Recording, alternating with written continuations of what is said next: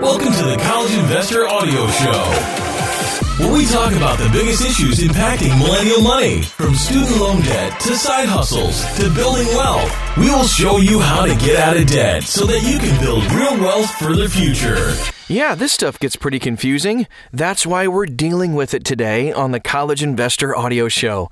Capital gains tax brackets for 2020, what they are, and their rates. So there are two capital gains tax categories short term and long term capital gains tax brackets. Long term investments pay less in taxes. These are investments that you typically hold for longer than one year. Short term investments are taxed at your regular income rate. So let's break down what the capital gains tax brackets look like, the income cutoffs, and more. All right, so first let's ask the question what are capital gains? And here's the answer so when you sell a stock for a profit, you realize a capital gain. Basically, when most assets are sold for a profit, a capital gain is generated. Profits or gains are taxable, of course. How much you'll pay depends on a number of factors, including the current tax brackets, which change periodically. Personal assets and investments are called capital assets. This includes your home, car, investments, recreational vehicle, and more.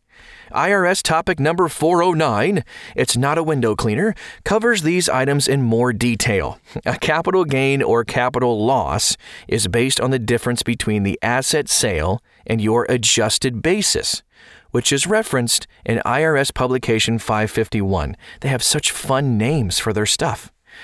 2020 Capital Gains Tax Brackets. There are two main categories for capital gains short and long term. Short term capital gains are taxed at your ordinary income tax rate. Long term cap gains are taxed at only three rates 0%. That's a winner for me. I, I would like that one. 15% and 20%. The actual rates didn't change for 2020. But the income brackets did adjust slightly, which they tend to do. Short term capital gains rates. Take a look at those. Now, for short term gains, it's like 10, 12, 22, 24, 32, 35, and 37%. Hey, short term gains are for assets held for one year or less. It includes short term stock holdings and short term collectibles. The long term capital gains rates are kind of like the short term gains, and, but there are four filing categories there's single, married and filing jointly, head of household, and married and filing separately. The amount of taxes paid is based on income. And by the way, we have this amazing 2020 short term capital gains tax brackets all lined up for you. A nice chart at thecollegeinvestor.com. And I'll get to that at the end of the podcast, so I'll tell you how to get to that as well. Uh, the brackets are adjusted slightly upwards for this year for the long term capital gains rates. Long term gains are those on assets held for over a year. And we have another lovely chart. This one is a little bit smaller because there's only tax brackets for 0%, 15%, and 20%. And you can find that chart for the long term capital gains tax brackets at thecollegeinvestor.com. Net investment income tax. Medicare tax. Okay, so the net investment income tax, or NIIT, NIT, if you will, is, a, is the Medicare tax. It applies at a rate of 3.8% to certain net investment income of individuals, estates, and trusts that have income above the statutory threshold limits. That's a lot of fun vocabulary there. In general, investment income includes, but is not limited to, interest, dividends, capital gains, rental and royalty income, non qualified annuities, income from businesses involved in trading of financial instruments, or commodities and businesses that are passive activities to the taxpayer.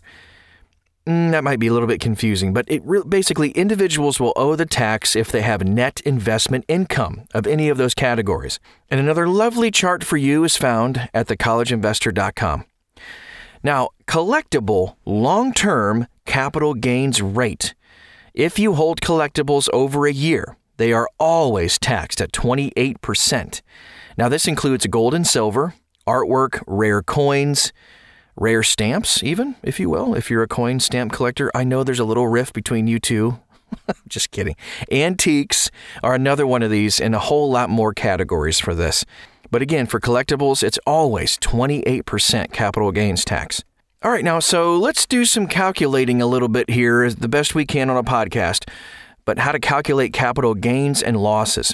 Now, you can have a capital gain from the profitable sale of an asset. You can also have a capital loss from the sale of an asset below your purchase price or adjusted basis. As an example, say you buy and sell stock in the same year up to November. Your trading has netted $10,000 in profits. Ding, ding, ding! Congrats! These profits are classified as short term gains because they're less than a year old. Then in December of the same year, you sell more stock for a loss of 3000 Boo.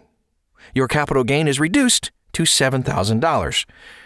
A different investor buys and sells some stock during a year and manages to lose $5,000. What were you doing, dude?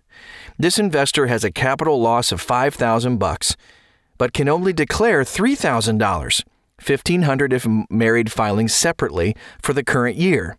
What happens to the remaining 2 grand? So the $2,000 capital loss in the in the this $5,000 example is carried over to the next year. It can be applied as a capital loss. Using another example, let's check this one out. Our investor, Bob, if you will, has a capital gain of $10,000 in the next year. Well done, Bob. Now, he can offset this gain and reduce the taxes by the amount carried over from the previous year, which was $2,000. So, the new capital gain for Bob is then $8,000. Not too shabby. Unlike ordinary income, capital gains are flat taxed since the tax is just calculated one time. And when you look, take a look at the tax bracket breakdown, you can see this when you check out thecollegeinvestor.com and see the actual charts. It will make more sense. Um, if you are single and make a $45,000 capital gain, by the way, your long term capital gains tax bracket is 15%. So you will then pay $6,250 or, you know, 45,000 times 0.15 in taxes on this particular gain. Now, let's talk about how to reduce your taxes. Because everybody hates paying taxes. Everyone is looking for ways to reduce them. Seriously, I can be that gen- generalistic. Everybody hates taxes.